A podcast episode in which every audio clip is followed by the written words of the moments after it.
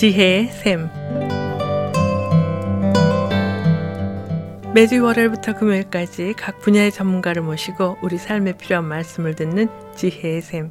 이 시간에는 동북아 교육문화협력재단 나회계 이우영 목사님께서 말씀해 주시겠습니다.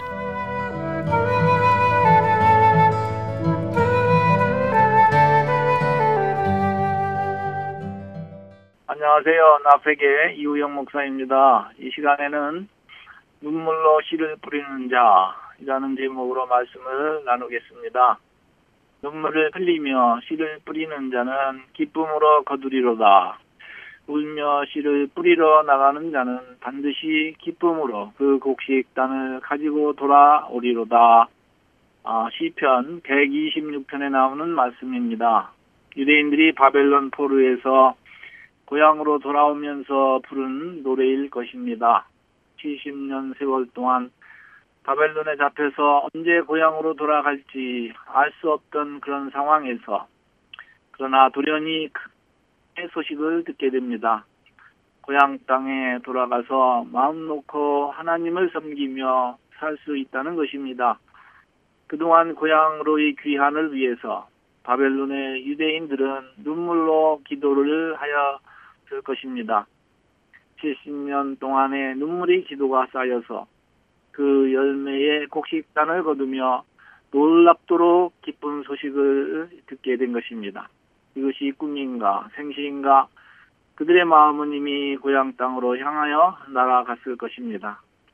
눈물로 기도를 드리는 민족들이 있었습니다. 대륙의 동쪽 끝 작은 모퉁이에 자리 잡은 한반도 땅이 일본 제국주의에 의해서 사정없이 유린당하고 있었습니다. 반만년 역사를 가진 민족이라고 하였죠. 동방의 예의시국이라고도 하여 칭찬도 들었습니다. 그런데 나라가 힘이 없어 망하고 민족은 분열되었습니다. 목자 잃은 약물이처럼 사방으로 흩어졌습니다. 일본 제국주의가 물어뜯고 할지어도 하수연할 곳도 없었습니다. 때로는 총을 들고 의거한 안중근 의사도 있었습니다. 때로는 민중들이 맨손으로 일어나 독립을 외치며 거리를 행진했습니다. 그리고 피를 흘렸습니다. 우리는 목숨을 걸고 태극기를 흔들며 대한 독립 만세를 외치던 그 선녀들의 함성을 잊을 수가 없습니다. 그렇게 민족의 독립을 위해서 피눈물을 흘린 사람들이 있었습니다. 그러나 어둠의 세력은 더 강해져 가고 독립은 점점 멀어져 가는 것처럼 보였습니다. 깊은 절망의 긴 시간들이 한반도를 온통 뒤덮고 있었습니다. 이러한 어두운 시절에 한반도를 향하여 몰려오는 사람들이 있었습니다. 하나님이 보낸 사람들이었습니다. 창조주 하나님의 손길이 이 조그만 한반도에서 새로운 역사를 시작하셨습니다. 교회들이 세워져 가고 있었습니다. 평양성은 동방의 예루살렘이라는 이름을 얻었습니다. 일제의 모진 압박으로 인해 사람들이 교회에 나와 눈물로 기도를 드렸습니다. 일제, 일제 36년간 모진 압박과 민족 말살의 위기 앞에서 교회들이 기도하고 있을 때에 참으로 생각지 않게 갑자기 일제가 미국에 항복하고 독립이라는 그런 놀라운 선물이 주어졌습니다. 그래서 저는 한국의 독립은 한국 민족에게 허락하신 하나님의 선물이라고 믿고 있습니다. 그 당시 일제의 식민지 밑에서 모진 굴욕과 압박을 받고 있을 때 스스로 이 민족이 일어서기에는 너무나 힘이 없었습니다. 무슨 일제와 싸울 군대가 있었습니까? 우리 편을 들어줄 주변 강대국이 있었습니까? 2차 대전이 발발하고 일본 제국주의가 패망하지 않았더라면 아마도 독립은 꿈도 꿀 수 없는 상황이었을 겁니다. 이러한 사건들을 보면서 하나님이 역사를 어떻게 주관하시는가 하는 것을 알게 됩니다. 성경에 기록된, 기록된 그 이스라엘의 역사를 통해서도 우리는 하나님을 알게 되지만 우리가 지금 살고 있는 이 시대에도 역사를 주관하시는 그런 하나님의 손길을 보게 됩니다. 분단된 한반도를 중심으로 돌아가고 있는 현재 이 시대의 상황들을 좀 살펴보았으면 합니다. 시대의 상황과 일련의 사건들을 통해서 우리는 역사를 주관하시는 하나님의 손길을 감지할 수 있기 때문입니다. 미국이 자유민주주의 국가 국가로서 강대국의 지위를 2차 대전 이후 지금까지 유지해 오고 있습니다. 미국이 강대국이라 해도 대내외적으로 여러 가지 도전에 직면해 있습니다. 이슬람 극단주의자들이 일으키는 테러로 인해 지금도 온 세계가 시끄럽습니다. 2001년도에는 9.11 테러로 미국의 심장인 뉴욕 맨하탄이 공격을 받았습니다.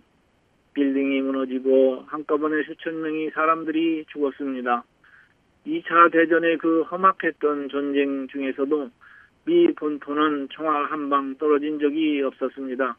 이 충격적인 이슬람 무장단체의 공격을 받은 미국은 반격을 가하면서 이라크와 아프가니스탄에서 테러와의 전쟁을 벌이고 있습니다. 그런데 이라크와 탈레반 세력을 무력으로 물리쳤지만 계속해서 무장 세력이 또 일어나고 있습니다. 요즘은 IS라는 세력이 일어나서 이라크와 시리아 지역에서 영토를 확정해가는 추세입니다. 전 세계를 상대로 테러 지원자들을 모집해 수만 명의 외국인들까지 여기에 참여했다니 참 경악을 금치 못할 일입니다. 최근에는 한국의 청년 하나가 여기에 가담해서 나라가 온통 시끄럽습니다. 지금 세상 돌아가는 일들이 정말 글로벌 시대에 맞게 온 지구의 일들이 서로 얽히고 설켜서 참 복잡해져 가고 있습니다. 또 미국에 맞서서 이제 중국이 대국으로 등장하였습니다. 특별히 아시아 지역에서의 미국 그리고 중국의 이러한 대결은 치열해지고 있습니다.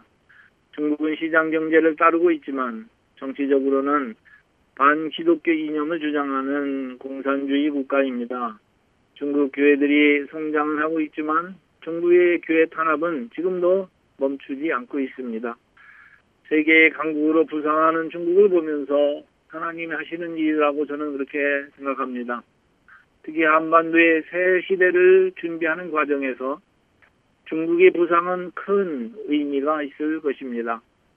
한반도에 영향을 미치는 많은 변수가 있지만 그래도 주요 변수는 미국과 중국의 관계일 것입니다. 이런 일련의 변화와 도전들을 보면서 하나님께서 한반도의 새 시대를 준비하신다는 사실을 깨달을 수 있기를 바랍니다. 한반도가 남과 북으로 분단된 지가 이제 70년이 되어 갑니다.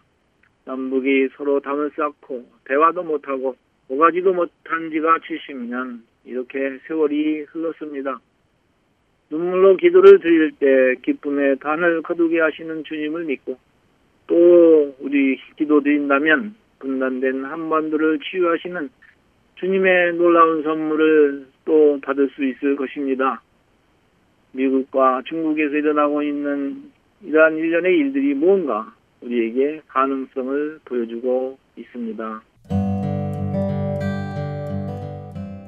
지금까지 동북아 교육문화협력재단 나프에게 이우영 목사님께서 말씀해 주셨습니다.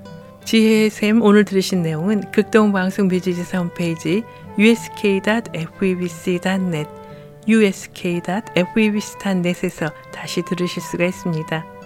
이 시간 방송을 들으시고 지혜의 샘 프로그램이나 극동방송에 대해 더 자세히 알기를 원하시는 분은 연락 주십시오. 전화 지역번호 562-448-1782 지역번호 562-448-1782로 연락 주시거나 극동방송 뮤지사 이메일 주소 koreadept@febc.net koreadept@febc.net으로 문의하시면 자세히 안내해 드리겠습니다. 아름다운 음악과 기쁜 소식을 전하는 극동방송에서 보내드린 지혜의 샘 오늘 순서를 마치겠습니다.